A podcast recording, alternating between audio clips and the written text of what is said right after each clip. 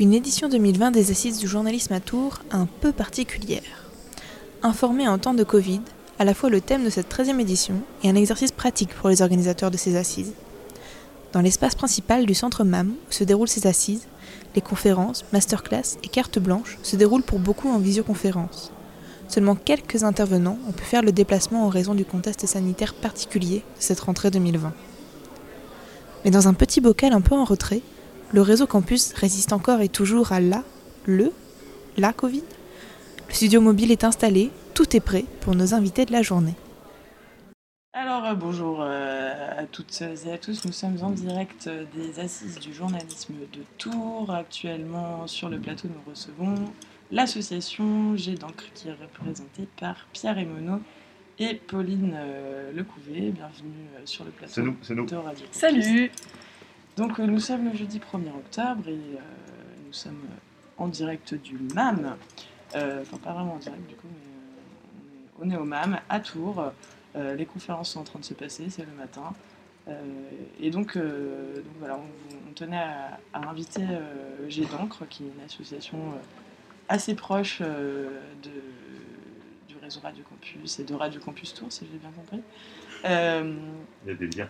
il, y a, certains liens, euh, notamment à Radio Campus Tour. Euh, Pauline Lecouvet, peut-être que tu peux nous en parler un petit peu, toi, de ton expérience et de ton parcours dans ces deux associations. tout à fait. Bah, moi, du coup, je suis bénévole pour d'encre et pour Radio Campus Tour.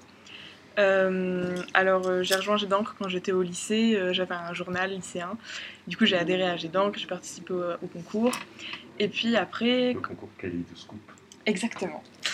Et euh, donc après, quand je suis devenue étudiante, bah, j'ai eu envie de passer de l'autre côté et de participer à l'organisation AG euh, d'encre. Et euh, ben, j'ai rejoint pour un, stage d'un mois. donc j'ai participé à la vie de l'assaut pendant un mois, l'été 2019. Et puis du coup, là l'année dernière, j'étais à Reims et j'ai essayé, fait de mon mieux pour essayer de lancer un, un réseau de jeunes, jeunes journalistes dans la région Grand Est. Puis cette année, je suis dans la région Centre et je vais essayer de faire pareil en mieux. Waouh, super. c'est génial. Non, pardon. On comprend au montage de ma voix, de toute façon. Et, euh, et, du coup, oui, euh, c'est la particularité un petit peu de Jet d'encre euh, d'être un réseau de jeunes journalistes. Je crois que. Journalistes jeunes dans Journalistes jeunes, pardon, j'ai inversé les mots, je n'ai pas encore tout le vocabulaire. Mais du coup, le, le, le, principe, du coup, c'est d'accompagner, enfin, le, principe du réseau, c'est d'accompagner et d'encourager la, les, jeunes journalistes, les journalistes jeunes. Euh, Pierre et Mono, peut-être que vous pouvez nous en parler un petit peu plus. Euh, bien sûr, bien sûr. Euh, bah oui, non, mais c'est avant tout en fait un réseau de, un réseau de, journalistes jeunes qui essaie de, de, de, fédérer toutes les rédactions, toutes les rédactions qu'il peut y avoir en France métropolitaine et on essaye outre-mer, mais outre-mer c'est compliqué de, les toucher, d'y aller surtout des, financements, mais euh, sinon, à travers toute la France, on, a des, rédactions de jeunes qui sont euh, dans des collèges, euh, dans des lycées, dans des missions locales, dans des MJC ou même en dehors de structures institutionnelles, qui font des médias, qui font du journal papier, qui peuvent faire de la radio, qui peuvent faire de la web TV, des médias en ligne, etc. Et donc, donc c'est un grand réseau de jeunes qui font des médias. Et, le but de l'association, c'est de promouvoir cette parole jeune, d'une part, euh, de les aider euh, à se rencontrer entre eux, euh, de les aider, de les former pour leur donner toutes les clés pour, pour, pour s'exprimer le mieux via ce médium qui, sont les médias. Et, voilà, c'est d'abord ça, C'est pour ça que j'en suis un mauvais représentant. C'est des jeunes qui ont entre 11 et 25 ans et malheureusement, Ouais. Ce qui est important à Jeune d'encre aussi, c'est la formation par les pairs en fait. Mm. C'est que c'est des gens qui sont à la fois journalistes jeunes, qui vont former d'autres journalistes jeunes. C'est un super beau cycle. super, super projet euh, que j'ai d'encre. Est-ce que vous connaissez un petit peu l'historique euh, de cette association? Comment ça s'est formé? Est-ce que c'est justement des jeunes qui se sont réunis à un moment et qui se sont dit bon, on va, va falloir faire quelque chose et on peut faire quelque chose au niveau national et créer un gros réseau? Ou c'est plus euh, des profs ou des ou d'autres gens je, je, pose la question. Bah, Gédant, en tant que quantité, euh, c'est créé en 2004, mais il faut savoir que euh, l'idée d'avoir un réseau de journalistes euh, jeunes, c'est plus, ancien que ça. C'est-à-dire qu'on on ensemble une espèce de lignée d'associations qui ont été créées pour le coup par des jeunes. je pense notamment à J-Press dans les années 90 qui essayait déjà de faire un peu le même travail et qui a plus ou moins disparu, je ne sais pas exactement dans quelles conditions, dans les années 2000. Et donc à ce moment-là, 2004, est né, en 2004 est né G d'encre, de, deux personnes qui étaient à J-Press avant. Et là, pour le coup, c'était vraiment une initiative avec deux jeunes, pour les jeunes, par les jeunes, etc. Et on voit des, les AG.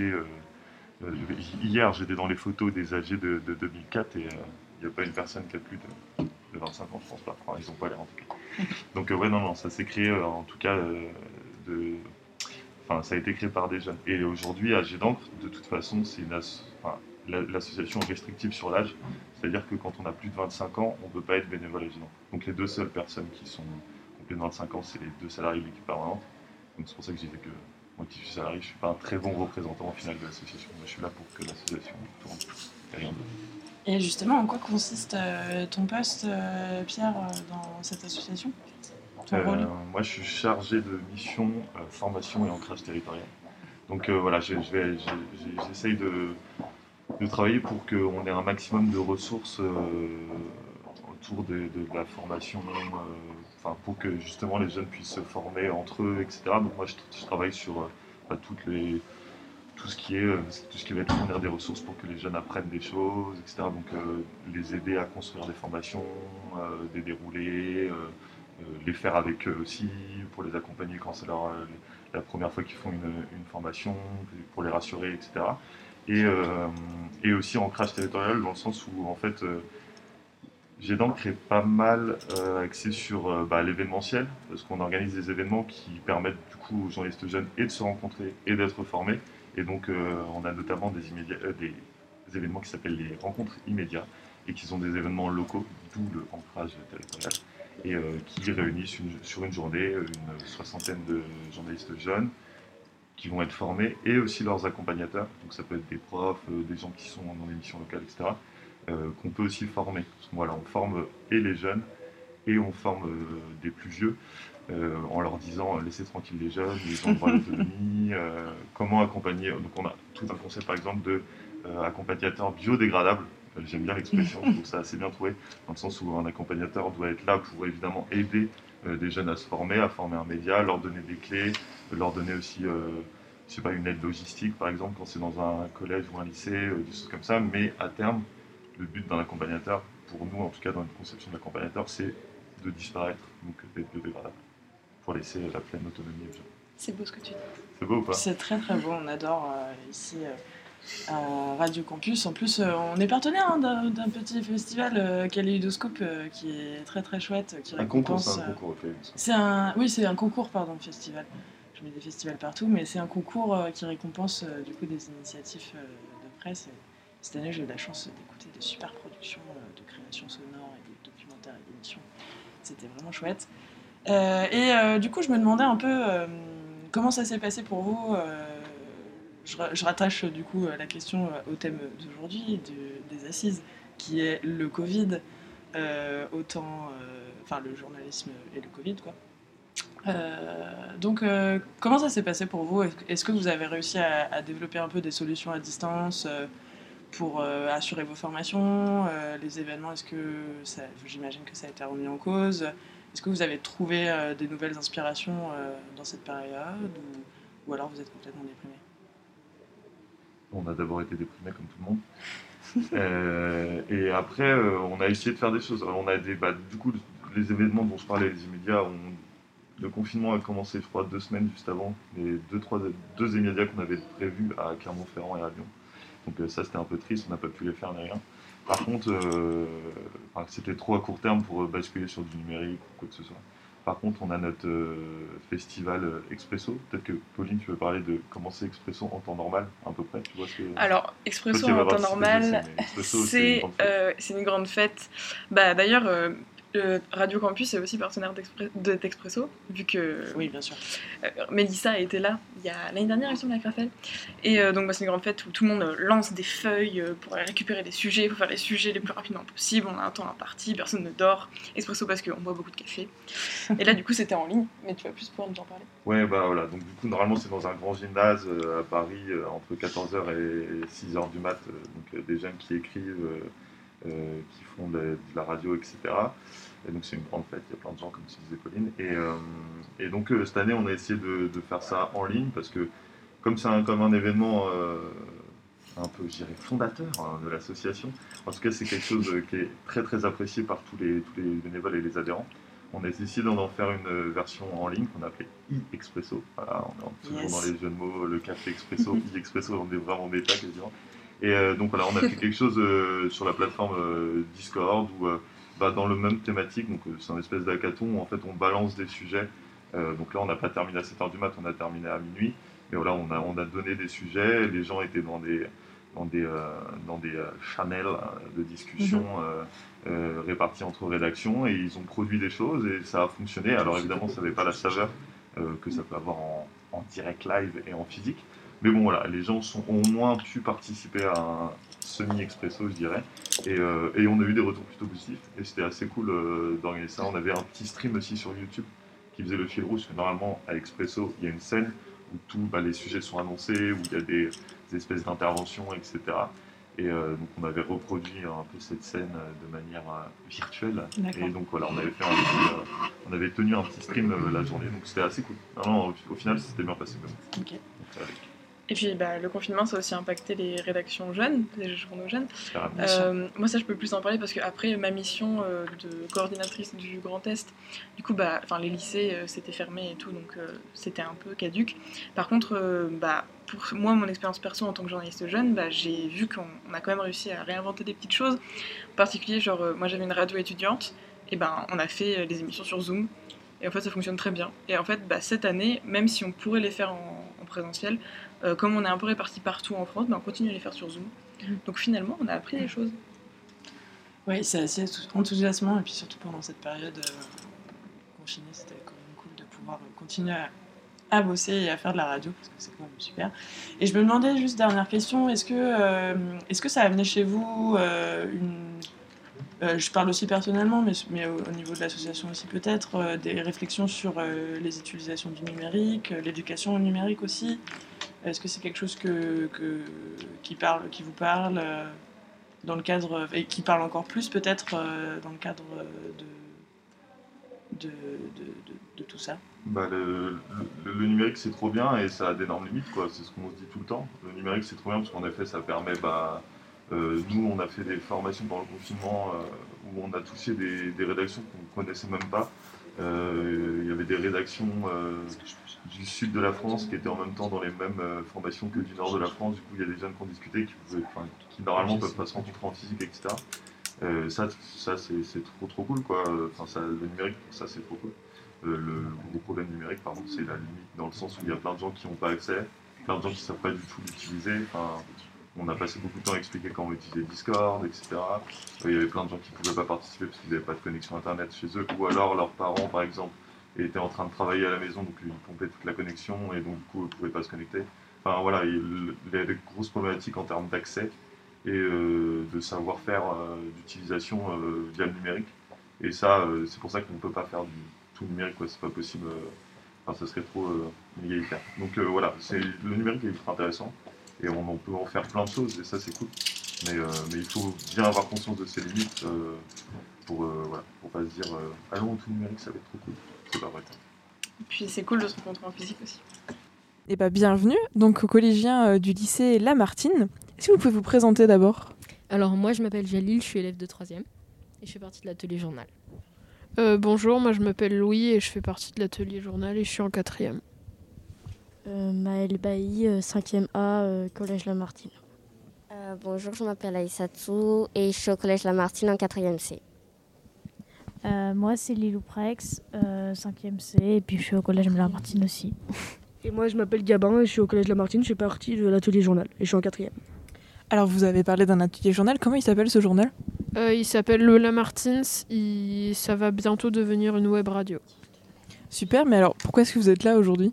Euh, bah, si on est là, c'est parce que bah, des fois on fait des sorties pour s'informer. Enfin, après, c'est mon avis. Enfin, c'est pour euh, être plus informé, découvrir des, des nouveaux sujets euh, pour en parler après dans le collège. Mais alors vous êtes en lice pour un prix aujourd'hui, non? Euh, oui, mais moi j'irai pas, c'est les autres. Alors quelqu'un peut m'en parler? Allez Euh, je crois qu'on est nominé pour un prix euh, du journalisme. Nous sommes nominés pour le prix EMI, l'éducation aux médias et à l'information. Pour vous, ça représente quoi d'être nominé à un prix? Dans des assises du journalisme avec des professionnels journalistes Ça ne m'est jamais arrivé. Du coup, euh, je viens pas.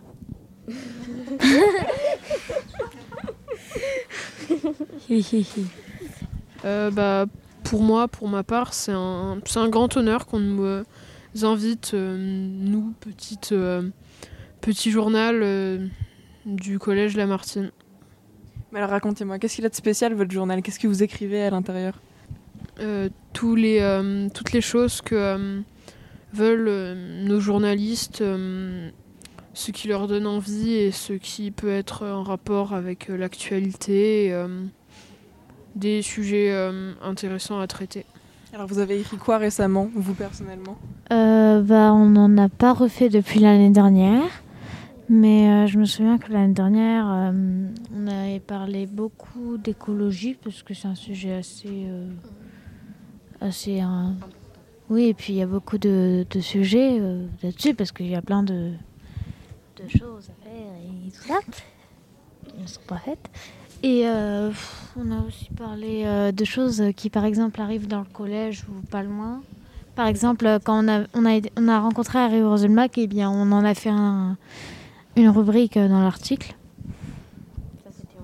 Et alors pourquoi est-ce que vous avez eu envie de rejoindre le club journal de votre collège? Dis-moi. Euh, non, mais c'était pour revenir sur la question de ce qu'on diffusait sur notre journal.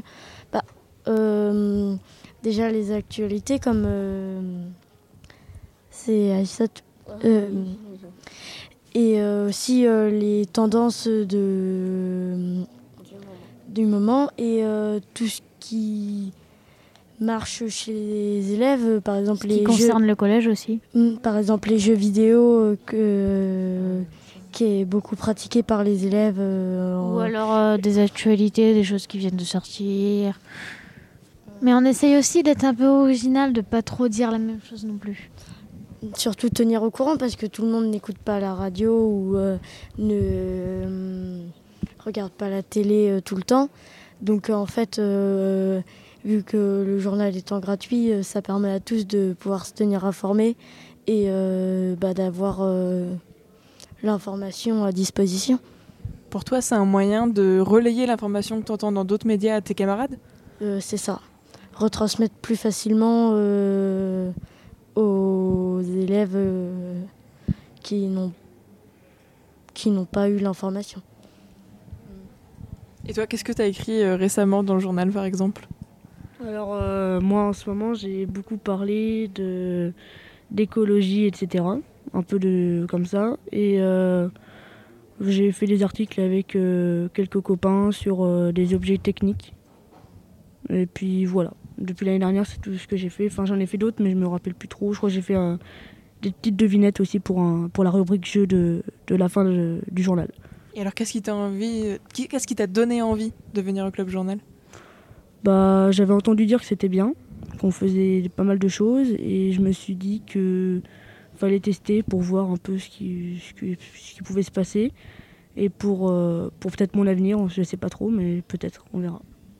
Découvrir euh, de nouvelles choses, aller voir euh, les activités que qu'on propose et puis euh, expérimenter. Et il y en a, il y a d'autres raisons qui vous ont poussé à venir?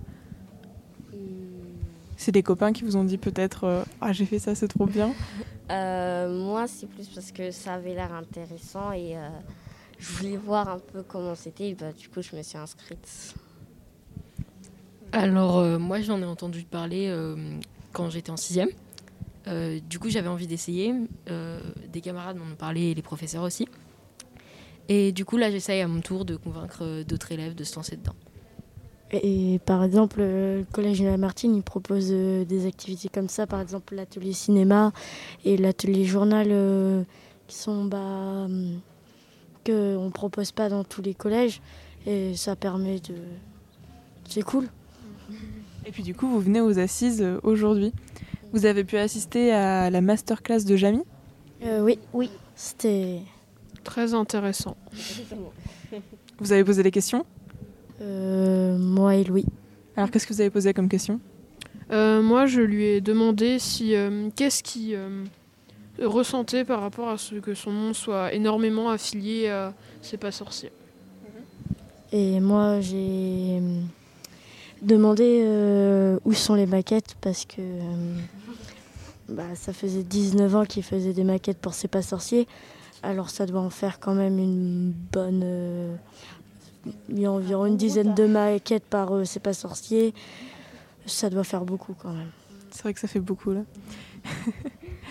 Et alors, vous avez prévu de voir d'autres choses ici? Qu'est-ce que ça représente pour vous de venir aujourd'hui? C'est toujours sympa de faire une sortie scolaire, mais c'est c'est sympa aussi de venir avec les camarades du club journal, pas forcément les camarades de votre classe? Oui, c'est euh, c'est très sympa, oui. C'est très intéressant euh, parce que bah, ça nous permet de découvrir euh, le monde euh, du journalisme euh, en plus euh, à part euh, de notre ça nous sort de notre petit euh, notre euh, petit cocon on va dire et euh, ça nous permet de voir euh, plus grand euh, et de euh, ce que ce qui se fait dans le journalisme. Et puis ça vous permet de venir parler dans un micro. C'est la première fois pour vous Tu m'as dit, vous faites une web radio aussi. Euh, euh, ça va être mis en place cette année. Euh, c'est en train d'être mis en place. Et euh, bah, on a été interviewé il y a quelques. deux, semaines, même pas deux ça, semaines oui. euh, par. euh, Euh, par euh, Cité Radio. Et alors c'était comment? Vous aimez bien parler dans le micro, c'est pour ça que vous lancez une web radio? Euh, bah- pour moi, c'était un peu gênant au début, mais après, euh... enfin, j'étais un peu stressée. Bah, maintenant, t'es super à l'aise. oui. Moi, clairement, bah, c'était euh, une, une expérience incroyable car c'était super intéressant. Et euh, bah, ça donne envie de continuer. Alors qu'est-ce que vous voulez faire sur votre web radio? Tiens, dis-moi. Alors, euh, sur le sujet de la web radio, je suis pas trop informée sur ça. Enfin, je savais qu'on allait en faire une. Après, sur les sujets qu'on va aborder, je ne sais pas trop encore ce qu'on pourrait faire. Je pense qu'on va, va co- continuer à parler des actus du collège. Euh, Peut-être qu'on pourrait faire des interviews de professeurs. Je me suis dit qu'on pourrait faire ça, ça pourrait être euh, assez intéressant. Des débats. Des débats aussi. C'est stylé pas. les débats. Ah ouais? Ça t'intéresse beaucoup? Bah, c'est marrant de, bah, de mettre son avis euh, de tout le monde et puis d'en tirer une conclusion et de savoir euh, ce que pensent tous les autres. Et puis euh, ça, peut- on se rassemble, enfin avec le Covid, c'est pas. Mais c'est marrant. Je, enfin, je trouve de parler d'un même sujet euh, avec l'avis de tout le monde, ça permet de bah, d'enrichir ses connaissances et, et- et, bah, de partager un moment ensemble et, et voilà. Eh Ben, ça a l'air super votre web radio. Alors excusez-moi, je m'incruste dans la conversation. Euh, je vois que vous êtes venu avec trois dames. Il y a trois, euh, il y a trois personnes qui vous accompagnent. Euh. Est-ce que vous voulez nous, nous les présenter, nous expliquer qui sont ces dames et comment elles, elles vous accompagnent autour de ce projet euh, du journal? Louis. Euh, bah, alors, euh, nous avons euh, notre euh, professeure de mathématiques, euh, Madame Laporte. qui est euh, fondatrice, euh, cofondatrice du euh, journal euh, Lamar- Le Lamartine avec euh, Madame Pau, ancienne professeure euh, du collège Lamartine. Et nous avons notre documentaliste qui nous a rejoint l'année dernière euh, dans le journal, Madame Giraudon. Alors comment ça se passe en fait? Comment le- elles vous aident, euh, ces trois personnes, pour fabriquer le journal euh, Quels conseils elles vous donnent Quels ateliers elles proposent Bien, euh, l'année dernière, euh, parce que du coup maintenant ce sera un web radio, mais euh, déjà, euh, elle, nous disait, euh, enfin nous demandait ce qu'on voulait faire comme type d'article. Et en fait, à la base, elle voulait qu'on soit un peu autonome, mais elles étaient là pour aider. Il y avait des jeunes, enfin des élèves qui notait par exemple les thèmes. Eux, ils nous aidaient plus à corriger ou alors à nous dire des thèmes, quoi noter, de quoi parler sur notre thème de base. Nous aidaient bien en vrai.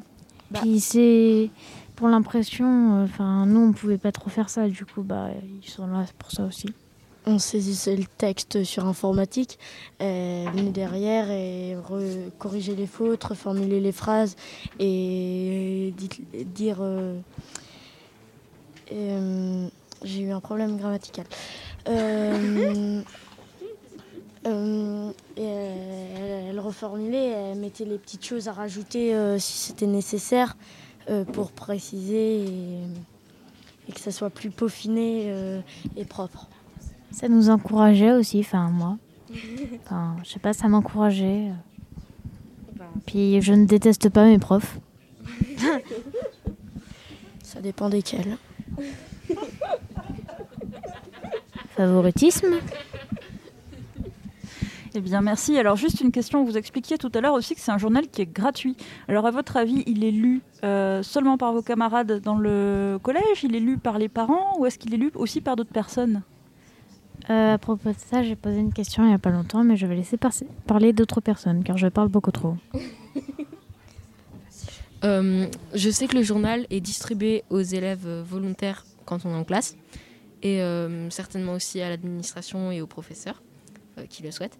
Et comme ça, ça permet un peu euh, à tous ceux qui désirent euh, de pouvoir euh, s'informer euh, par euh, notre journal. Moi, je le ramenais à mes parents pour que ça leur fait quelque chose à bouquiner au lit. Eh bien, merci. Alors, euh, j'espère qu'on aura le plaisir de vous entendre bientôt en web radio. Elle commence quand, votre web radio? On sait pas encore, euh, enfin, on n'a pas encore eu le temps de bien se mettre d'accord euh, sur. euh, Mais on en a parlé. Oui. Normalement, euh, elle devrait commencer euh, dans très peu de temps, on espère, parce qu'on doit nous prêter du matériel, mais on n'en a pas encore. En tout cas, j'ai hâte de commencer. C'est Courteline euh, qui va nous, enfin qui nous loue, euh, qui nous prête le matériel du coup, euh, gratuitement, je précise. Voilà, bon, merci au Centre social Courteline. Pauline, je te rends le, le micro.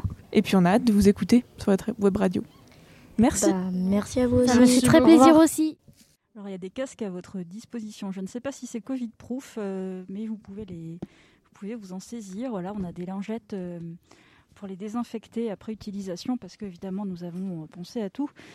Alors, ces assises du journalisme masqué, et oui, et là, je reçois deux personnes pour parler de Mondoblog. Simon de Creuse, Steven Jambeau. Eh ben, moi, je fais partie des, fondateurs de Mondo- Mondoblog, hein, qui va bientôt avoir 10 ans. Et moi, à la base, euh, comme je suis réalisateur radio, je suis plutôt sur, euh, on va dire, euh, l'aspect artistique et technique. Et j'ai gardé un peu cette fonction à l'intérieur de l'organisation Mondoblog. Ben, Mondoblog, c'est un projet qui est né il y, a, un, peu plus de 10 ans dans la tête de Philippe Couve, avec qui j'ai fondé l'Atelier des médias, une émission de Radio France Internationale, radio diffusée dans le monde entier qui s'adresse à tous les francophones, mais aussi à plein d'autres gens dans plein d'autres langues. Et euh, son idée, c'était de... Il avait fait pas mal d'expériences de formation internationale. Et il se retrouvait, euh, par exemple, à aller au Burkina Faso, former des journalistes, euh, au Sénégal, former des journalistes. Et il s'était rendu compte, en fait, que ces gens qui formaient ne venaient pas pour apprendre à faire de nouvelles choses et à s'emparer d'Internet, mais il, venait juste pour toucher de l'argent. Parce que quand, on fait une formation en Afrique, généralement, on touche des perdièmes, on touche de l'argent. Et donc ces gens qui sont extrêmement mal payés en tant que journalistes sur le continent africain, finalement, ne venaient pas apprendre de, nouvelles choses, mais ils venaient toucher leur, cachet. Et un soir, en rentrant en- dans un cybercafé, il s'est rendu compte qu'il y avait plein de jeunes euh, qui, eux, payaient Internet dans les cybercafés pour pouvoir apprendre à servir de- des outils Internet et pour s'exprimer en ligne. Et il s'est dit, en fait, il faut que j'arrête de, former les journalistes qui viennent parce que, alors que Internet les intéresse pas, mais il faut que je forme les gens qui s'intéressent naturellement et qui ont des choses à dire. Et donc, un peu après, après avoir réfléchi ce projet, est né Mondoblog, qui est, qui est une plateforme de blogueurs euh, francophones. On va dire à peu près tous les ans, mais c'est pas vrai, parce qu'on a sept saisons en dix ans, on recrute une centaine de, blogueurs. Ça peut être des gens qui ont déjà de l'expérience ou des gens qui commencent. L'important, c'est de savoir écrire, c'est d'avoir des choses à raconter. Et ces 100 personnes qu'on recrute par an, on va les accompagner à distance pendant, au départ, euh, au moins six mois en étant très proche d'eux. Et puis après, on va les accompagner euh, de, façon un peu plus euh, distante. Mais, hum, mais l'idée, c'est de former une communauté de gens qui s'expriment par la même langue et qui ont comme dénominateur commun d'être dans l'action, en fait, de, faire des choses, de vouloir prendre la parole, de vouloir s'exprimer, de défendre des combats. Et alors Steve Jambeau, qu'est-ce que tu fais toi pour mon blog? Alors en fait, euh, moi j'ai fait des études de journalisme. Euh, j'ai fait l'école de journalisme de Toulouse. Mais avant ça, j'avais fait des études d'histoire et j'étais à Paris pendant le CPE. Euh, et à ce moment-là, c'est là que j'ai commencé à faire de la radio et à faire Radio Campus Paris. j'ai fait une météo des facs pour parler des, blocages des facs pendant le CPE, raconter quels étaient les enjeux de ce projet de loi à l'époque et poursuivi sur des écoles de journalisme. Et arrive ce moment où on doit faire des stages, où on, cherche des médias ou faire des stages. Euh, et moi, j'étais déjà très intéressé par l'international. Et c'est à ce moment-là, en fait, que j'ai sollicité euh, Philippe Couve, dont Simon vient de parler, pour faire un stage en radio à l'atelier des médias de RFI. Donc une émission qui réfléchit aux évolutions, révolutions des médias. Euh, ça, c'était il y a une douzaine d'années maintenant, donc mon blog n'était pas encore lancé. Euh, et j'ai poursuivi mon bonhomme de chemin en journalisme, euh, multipliant les expériences à gauche à droite. J'ai bossé aussi bien à France 24 euh, qu'à C'est à vous à l'époque d'Alessandra Sublet, qu'à Courrier International, que Newsring, un site de débat en ligne qui, qui, est mort maintenant, mais qui était sous la direction éditoriale de Frédéric Tadei. Euh, voilà. Euh, et, il y a deux ans euh, maintenant. et Mashable. Et oui, j'ai fait un, j'ai, géré Mashable avec France 24. Mashable, c'était un, Mashable, c'est un site américain qui s'intéresse aux nouvelles technologies et qui s'adresse à la génération connectée, digital natives. et c'est une expérience qui a duré deux ans, dont j'étais le rédacteur en chef. de, de, la version francophone qui était lancée en, en partenariat avec France 24. C'est une aventure qui a duré que deux ans, et quand cette aventure s'est arrêtée, eh bien, ça, ça coïncidait avec le, départ de Ziad Malouf, qui avait pris la suite de Philippe Couve à l'atelier des médias. Et, avec qui on a monté mon blog, puisque c'est une idée de Philippe Couve, mais mais Philippe Couve était déjà parti d'RFI quand euh, le projet Mondoblog a été financé. Donc c'est avec Ziad qu'on l'a mis en œuvre en réalité. Voilà, et Ziad, après euh, voilà, plusieurs années de, bons et loyaux services, euh, a décidé de, partir sur d'autres aventures. Et c'est à ce moment-là que je me suis positionné pour reprendre cette émission euh, en, le faisant avec Simon et en me disant, OK, il y a l'émission de radio chaque semaine qui s'intéresse aux évolutions, révolutions des médias, mais il y a aussi derrière le projet Mondoblog qui est un projet annexe, mais qui est en même temps un projet passionnant qui donne à entendre euh, des, gens qui, euh, qui ont des histoires à raconter. Et si on fait ce métier, si je fais ce métier de journaliste, c'est pour justement euh, rencontrer des gens et, raconter des histoires. et donc, en reprenant l'émission, je me suis dit, en fait, ce serait bien qu'on les entende de ces blogueurs dans l'émission. Et puis, on a un petit peu réfléchi à la façon de le faire. Et, chaque semaine, on s'est imposé de faire ce qu'on appelle un mondoblog audio. C'est-à-dire que chaque semaine, on a fait une émission de radio et que cette émission de radio, généralement, elle a un thème ou une dominante et que en rapport avec cette, ce thème, on essaye de trouver un billet de blog existant déjà sur Mondoblog. Et j'ai envie de dire c'est assez facile parce qu'il y a eu des, je crois, des dizaines de milliers de billets de blog qui ont été publiés depuis 10 ans. il doit y en avoir 13 000 en fait. Voilà. Et, donc quand on trouve et quand on identifie un ou plusieurs billets qui, qui sont dans la thématique qui nous plaisent, on contacte le blogueur ou la blogueuse et on lui demande de nous en faire une version audio qui nous a envoyé euh, des quatre coins du monde. Euh, le blogueur ou la blogueuse s'enregistre avec son smartphone et nous envoie le son via WhatsApp, sous forme de note vocale en fait. Euh, et comme ça, ben, on, récupère ce son-là et on le met en fin d'émission avec de l'habillage, donc un peu de musique derrière, quelques petits éléments de lancement, et puis de pied. et ça donne à entendre des voix, des accents, des propos, des écritures euh, du, monde entier à une audience internationale. Et là, on se dit, OK, donc le, projet continue encore à évoluer. Toi, Mélissa, tu sais qu'en 2020, on fait des déclarations d'intérêt. donc, faut que tu, faut que tu te dises euh, ton rapport à mon blog. Tu peux pas laisser les auditeurs comme ça euh, croire que tu es complètement extérieur à cette aventure.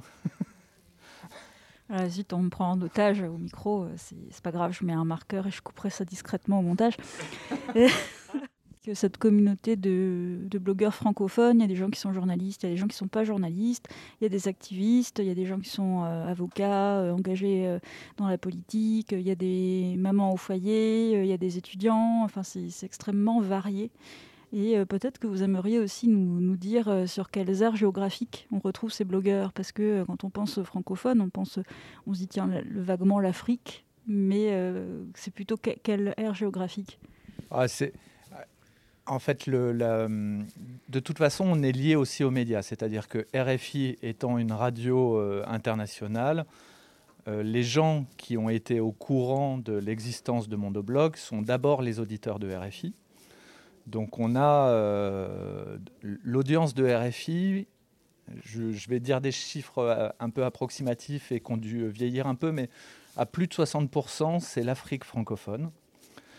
Il doit y avoir 20% d'Afrique dans d'autres langues, donc à savoir euh, l'anglais et le portugais.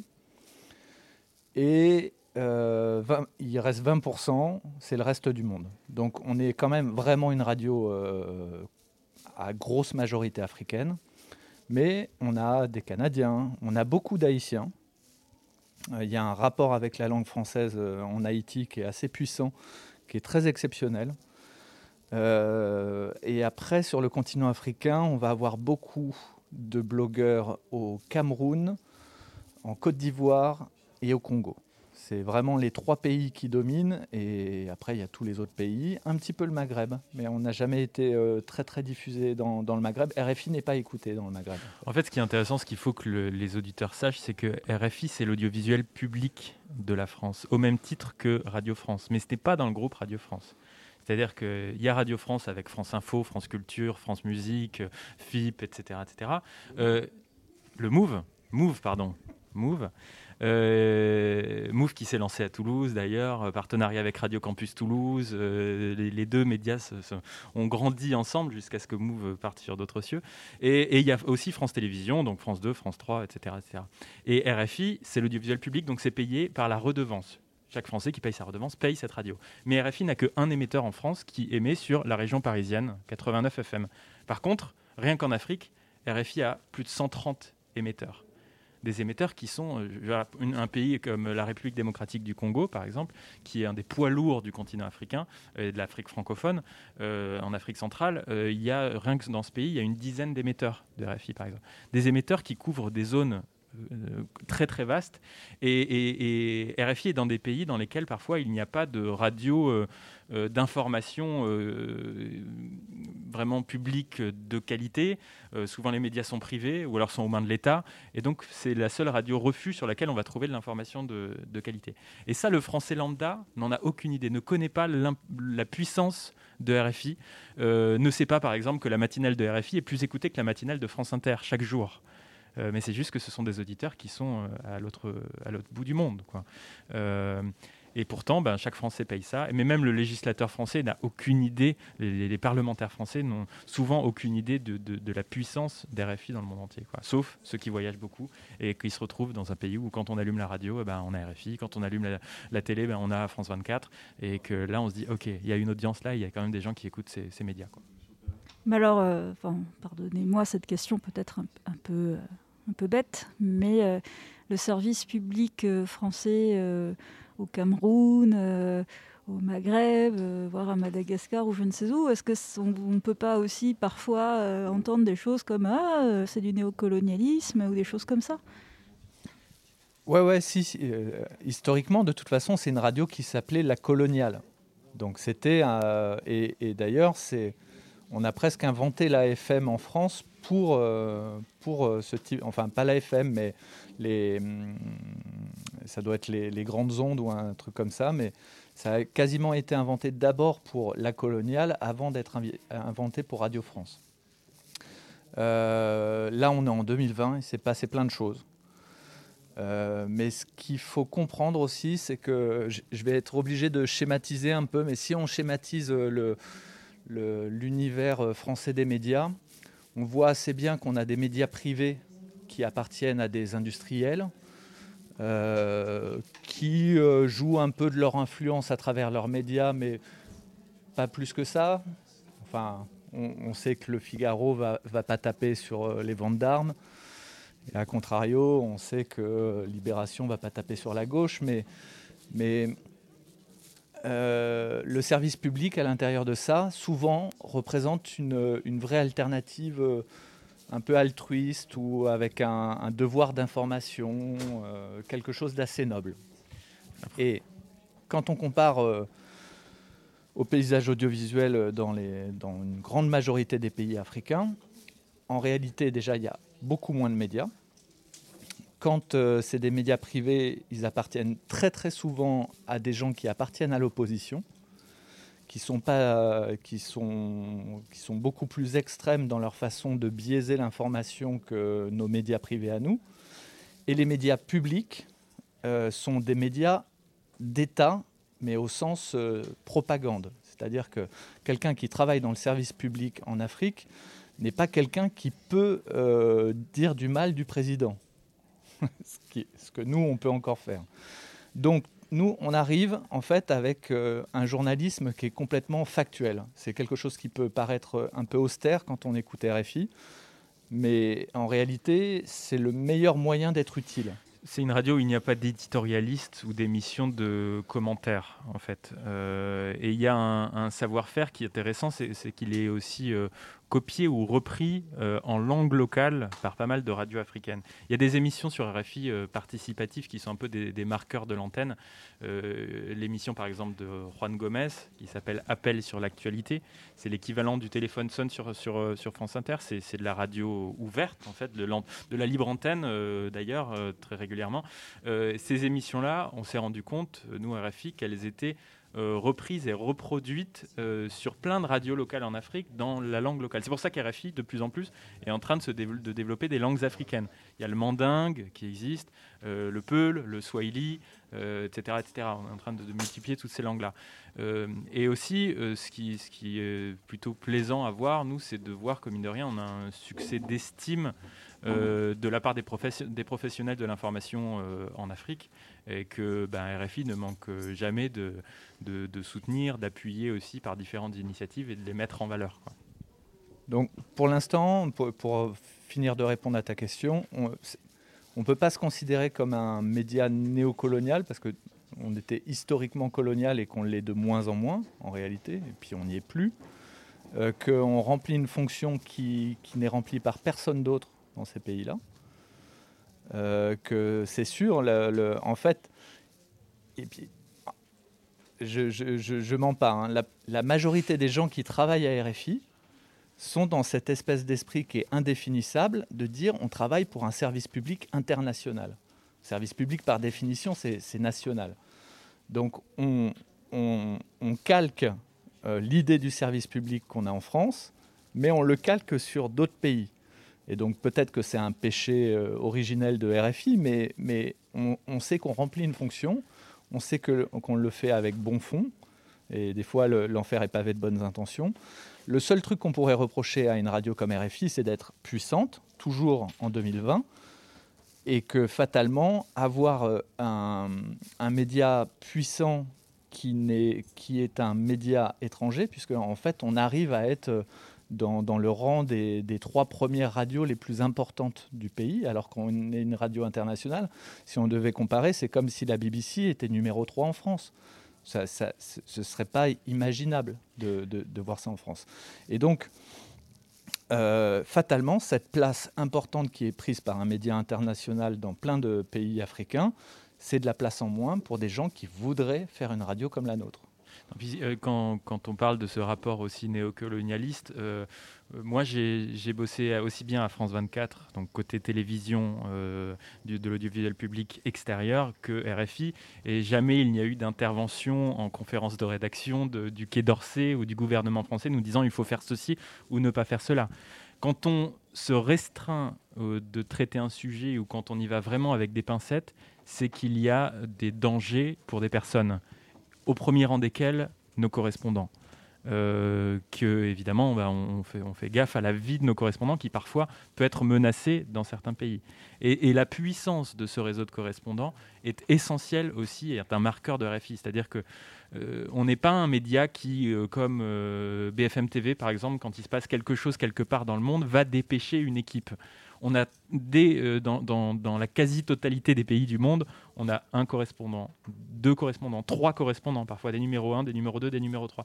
Dans certains pays, nous avons même ce qu'on appelle des envoyés spéciaux permanents, euh, des gens qui sont postés dans ce pays pendant généralement 4 ans. Euh, voilà, donc c'est le cas aussi bien à Jérusalem qu'à Washington, qu'à Dakar, qu'à Moscou, qu'à Pékin. Et je crois que j'ai fait le tour. Euh, mais voilà, c'est pour dire qu'il y a ce, rapport qui est de, parler du monde entier depuis n'importe où dans le monde et de le faire sur une base quotidienne, d'avoir un, regard certes qui sera un peu français euh, sur le monde, euh, mais qui sera plus dans l'idée de, de, de, valeur sans qu'il y ait du jugement, en revenant encore une fois sur la question des faits et de l'information, même si parfois ça peut paraître un petit peu austère, oui. Et, pour boucler avec Mondoblog, moi, mon souhait le plus cher depuis euh, l'existence de Mondoblog, c'est que de cette expérience de blogging naisse l'envie de monter des médias euh, avec, euh, avec une rigueur journalistique plus forte sur le continent africain. Mais si dix ans après, on n'a quasiment aucun exemple, on en a un en Côte d'Ivoire d'un média qui aurait été monté par deux mondoblogueuses, qui en fait ont déjà splitté, donc comme quoi c'est compliqué, mais euh, dire la vérité pour un média euh, sur le continent africain, c'est très compliqué. Et, donc finalement, c'est là où euh, un média comme RFI a une fonction, c'est que nous, on est extérieur, et les autorités de, ces pays-là ne peuvent pas nous tomber dessus de la même façon qu'ils peuvent tomber sur le dos de leurs compatriotes. Après, on n'arrête pas de dire l'Afrique, l'Afrique, l'Afrique, mais il y a plein de disparités selon les pays, effectivement, et il y a des pays pour lesquels c'est très compliqué, très mouvant, et d'autres dans lesquels ben, ça, ça évolue euh, vite, euh, bien, etc. Voilà, alors euh, juste sur l'idée de, de, faire collaborer les monoblogueurs ensemble, donc il y a évidemment, enfin, je ne sais pas si ça a eu lieu pour toutes les sessions, mais il y a des temps de formation où vous arrivez à réunir aussi des blogueurs des quatre coins du monde. Et euh, je voudrais juste citer un, projet en fait éditorial euh, qui a eu lieu à Campus Tour euh, il y a quelques années. On avait diffusé dans le cadre d'une programmation d'été des contenus qui ont été produits par des blogueurs. Donc il y avait eu des, des contenus produits par les blogueurs, l'association des blogueurs du Cameroun, je crois. Et puis ABC. ABC, voilà. Et puis des, des, contenus aussi produits par une blogueuse libanaise, euh, parce qu'elle faisait un projet euh, éducation aux médias euh, dans son étabbissement scolaire. Donc, il y a, une école primaire, je crois. Même. Oui, voilà. Donc c'est des petites choses, mais c'est vrai que ça, ça, crée des liens entre les blogueurs aussi. Il y a vraiment cette idée de, de famille qui, moi, me semble intéressante. Et en effet, oui, si ça peut aboutir à des choses plus large, euh, ce, serait, euh, ce serait bien. Mais je crois aussi que la façon dont est perçu Mondoblog est très différente d'un pays à l'autre. Je pense qu'en France, enfin, pardon, mais quasiment personne ne connaît Mondoblog. Et quasiment personne ne connaît RFI, si on peut se rassurer. une grosse partie du trafic vient de France, hein, de Mondoblog. Parce que j'avais l'impression, en, discutant avec des blogueurs euh, d'autres pays, que dans certains pays d'Afrique, dire j'ai un blog, Mondoblog, c'est ah bon, euh, c'est un truc. Euh, c'est un marqueur sur le CV, ouais. Ça a aidé euh, pas mal de blogueurs à être embauchés parfois dans leur pays. C'est, ça fait une sacrée carte de visite. Il y, a plein de trucs marrants comme ça. On, a fait un concours il y a moins d'un an. Et, et en fait, bon, comme ça fait dix ans qu'on, recrute des gens, les, les, premières personnes qu'on a, qu'on a formées ont souvent créé des associations nationales de blogueurs. Donc déjà, on a euh, finalement dans, notre communauté de blogueurs, on a souvent des fondateurs d'associations nationales. Tu en as cité une euh, au Cameroun, mais c'est le cas au Mali, c'est le cas en Côte d'Ivoire, c'est le cas au Togo, c'est le cas au Bénin. Euh, j'en oublie certainement, mais en fait, quasiment à chaque fois, il y a un mondoblogueur qui est derrière. Et ça, c'est pas nous qui avons poussé à ça, hein, c'est des initiatives personnelles. Et donc, pour revenir à, ce concours, en fait, chaque fois qu'on fait un concours, depuis 2-3 ans, depuis un peu plus, euh, il y a des prépas Mondoblog.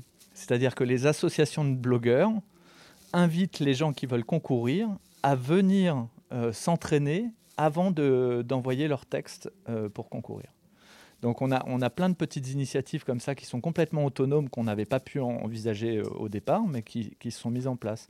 Au chat, par exemple, on, a, on a les photos cette année de, des gens qui sont en session en train d'essayer de, parfaire leur texte, de, de, tout recommencer à zéro pour, pour revoir leur copie et qui sont accompagnés par d'anciens blogueurs. Mais cela dit, alors oui, pour revenir euh, sur, sur le truc euh, pas très connu en France, c'est vrai. Euh, néanmoins, on a un trafic qui est assez important. On a quand même pas mal de blogueurs qui sont en France, beaucoup de la diaspora. Tu vois, par rapport à ce que je t'ai décrit tout à l'heure, c'est à savoir que de remplir une fonction par rapport à l'endroit où on est. former des gens au blogging en France par rapport à l'environnement média dans lequel on évolue, finalement, a beaucoup moins de sens si ce n'est euh, de, continuer, euh, comme partout ailleurs, à encourager la liberté d'expression, à tirer vers le haut la, création de contenu. Mais en France, euh, c'est beaucoup plus simple d'accéder à ça. Non, puis l'idée, c'est pas forcément que de créer une plateforme de que la plateforme et que le média soit connu. Non, Mondoblog, c'est à la fois un média, mais c'est aussi et surtout, j'ai envie de dire, un projet école, un projet d'accompagnement euh, sur un an, voire plus, de blogueurs et de blogueuses du monde entier. L'idée, c'est pas que Mondoblog soit connu, c'est plutôt que les voix qui s'expriment sur Mondoblog euh, aient un endroit pour apprendre et pour elles être entendues. Si, le blog ou la blogueuse ou le blogueur euh, accède à la notoriété sans que Mondoblog soit fondamentalement connu, j'ai envie de dire, c'est pas grave et tant pis, et c'est pas l'objectif premier si on voulait faire connaître Mondoblog, on ferait de la pub sur Mondoblog, Mondoblog, Mondoblog. Et nous, on n'a jamais mis la pression à aucun blogueur pour qu'il y ait un résultat de chiffres, de nombre de vues, de trafic. Euh, c'est pas du tout dans nos obsessions. Euh, et d'ailleurs, ça nous est arrivé tout au long de l'histoire de, de, Mondoblog de devoir faire barrière par rapport à des directions qui, pour eux, la, manière la plus efficace de lire l'importance de ce projet peut être de regarder la fréquentation. Nous, on a toujours résisté. Euh, voilà, ça, reste une école, mais une école euh, où les gens prennent des risques, hein, parce qu'il y a peu d'écoles de journalisme où on va vous inciter à publier vos productions. Euh, moi, j'ai plusieurs exemples d'écoles où on avait des blogs, mais qui étaient des blogs privés. Là, des, tout est public, hein, vous, faites l'erreur devant tout le monde. Il y a la notion d'école dans le sens où il y a une notion de promo. Donc les gens qui font partie du même concours ont un rapport les uns aux autres assez fort. Il y a la notion de communauté, puisqu'on a toujours incité les différentes promos à échanger entre eux, les, anciennes promos à, encadrer les plus jeunes. Et puis, euh, ah voilà, c'est ça. Tout à l'heure, donc tu parlais des formations internationales. Ça, c'est un concept euh, qui, est, fondateur dans l'idée de Mondoblog, mais qui est malheureusement un concept qu'on a abandonné faute d'argent. Puisque, en gros, une formation internationale Mondoblog, c'est 100 000 euros. L'idée, c'était qu'à une époque, mon blog rassemblait une cinquantaine de blogueurs, souvent dans une capitale africaine. Euh, ils étaient euh, invités, euh, nourris, logés pendant quasiment une semaine. Avion aussi, le déplacement était pris en charge, avec l'idée de les réunir et de créer cet effet promotion, etc. Mais comme le dit Simon, c'est très lourd. Euh, ça prend, c'est très, très, compliqué à organiser. Euh, et puis là, en plus, dans la, crise sanitaire actuelle, euh, c'est encore plus difficile à envisager. Donc, on s'est plutôt dit qu'on allait faire des, des formations un petit peu plus restreintes, mais souvent, effectivement, encore une fois, dans une capitale africaine, mais en invitant juste les blogueurs ou les blogueuses du pays, voire du pays voisin, lorsque ce sont des petits pays qui sont ou des pays qui sont côte à côte. voilà. Ouais, en fait, ça, a été vraiment très compliqué cette période où en gros, on, a compris que ce serait euh, que qu'on n'arriverait pas à, financer euh, juste avec RFI euh, ces formations-là. On a toujours eu des partenaires extérieurs, mais on, espérait depuis le début en fait que ce soit pris en charge à 100% par RFI. À partir du moment où même les, autres bailleurs nous ont un peu laissé de côté, ça a été très très dur parce qu'on a, on a gelé le projet en fait. On a arrêté de recruter. On a dit bon bah on, ne va pas recruter des gens euh, en leur faisant une promesse qu'on ne pourra pas tenir. Et ça a été le cas de la saison 6, donc la saison juste après toi. Euh, c'est pendant la formation de cette, euh, saison-là qu'on a compris qu'on n'aurait pas d'argent pour pouvoir faire leur, formation. Et donc on a changé notre fusil d'épaule et malheureusement le Covid n'a pas arrangé le truc puisque maintenant on s'est lancé comme défi d'aller, aller, on va dire, entre 4 et 5 fois par an dans des capitales africaines pour organiser des événements avec les associations de blogueurs nationaux dont je te parlais tout à l'heure. Donc on a réussi à le faire au Tchad il y a, euh, il y a quoi? Ben ouais, Maintenant, il y a dix mois. On devait le faire euh, à Douala au Cameroun, euh, là, maintenant. Ouais, en ce moment. Voilà. mais voilà, pas possible à cause Les frontières sont toujours fermées ouais, du Cameroun. donc on va essayer de, de, reprendre le rythme dès que le, le, le Covid sera un peu calmé. Mais, mais voilà, l'idée c'est ça. Et ce qui était intéressant au Tchad, c'est qu'on était vraiment dans une coproduction d'événements. C'est-à-dire que maintenant, les blogueurs savent que, que s'ils veulent organiser quelque chose, nous, on peut essayer de venir en appui et on peut essayer de créer, d'amplifier de, de, l'événement de par euh, la notoriété du projet, de par la notoriété des RFI. Et on peut coproduire dans le sens où on peut les aider aussi, euh, je ne sais pas, dans la gestion du son, dans la gestion des visuels, euh, dans le contact d'invités de prestige, dans ce genre de choses, pour qu'eux-mêmes puissent euh, monter en, notoriété euh, dans les pays dans lesquels ils, euh, ils, écrivent. Voilà, faire un côté un peu barcamp, réflexion commune, échange de pratiques, et puis identification de voies nouvelles. En fait, c'est ça la richesse de Mondoblog, c'est d'avoir des, gens qui euh, n'osaient pas ou n'avaient pas de fenêtre pour s'exprimer et qui, sur une plateforme de blog, réussissent à prendre la parole. Euh, on peut donner quelques exemples. Ça va être, euh, voilà, on a une blogueuse, je le prends souvent cet exemple, mais je trouve qu'il est vraiment symptomatique. C'est une blogueuse qui vit à Tombouctou, dans la moitié nord du Mali, et qui parle de questions de féminisme. Euh, voilà, pour euh, ceux qui connaissent un peu le nord du Mali, c'est vraiment pas le premier sujet euh, dont, on attendrait qu'une femme s'exprime sur ce sujet-là. dans le nord du Mali, où il y avait encore une incursion djihadiste il y a quelques années. Ça va être de voir comment des Haïtiens euh, ben, raconte comment il lutte contre les fake news et que voilà, il y a certains mondoblogueurs qui ont lancé un, petit outil de, vérification de liens pour identifier des, sources fiables de sources douteuses, un peu dans l'esprit du décodex euh, du monde. Euh, ça va être, euh, voilà, des exemples comme ça, on peut en trouver plein. Et c'est ça vraiment la richesse, c'est d'avoir ces individualités qui trouvent un endroit sur lequel s'exprimer, que nous on les accompagne, et qu'après, si ça peut donner naissance, ça peut créer une vocation déjà professionnelle, c'est génial. Et si ça peut trouver, euh, faire que l'alchimie se fasse et qu'il y ait des débouchés pour ces gens-là ou les projets que ces gens portent, eh ben, on, peut dire qu'on aura tout gagné. Et moi, je veux juste revenir sur le chat parce que c'est un, un chouette exemple. La première formation Mondoblog, on l'a faite donc il y a 10 ans. À cette occasion, j'ai rencontré Salim Azim Hassani, donc, qui était un jeune mec. Euh, tchadien, donc. Tchadien. vraiment un geek. Le, geek euh, tout timide, euh, qui s'impose pas, qui qu'on remarque pas. Et puis, donc, je ne le voyais pas du tout pendant les, journées de formation, mais par contre, euh, le soir, une fois qu'on n'était plus en groupe euh, et qu'on pouvait euh, discuter en tête à tête, on a passé vachement de temps ensemble. Et moi, je lui montrais ce que je savais, lui montrais un peu ce qu'il faisait. On, a vachement échangé, on a sympathisé assez vite.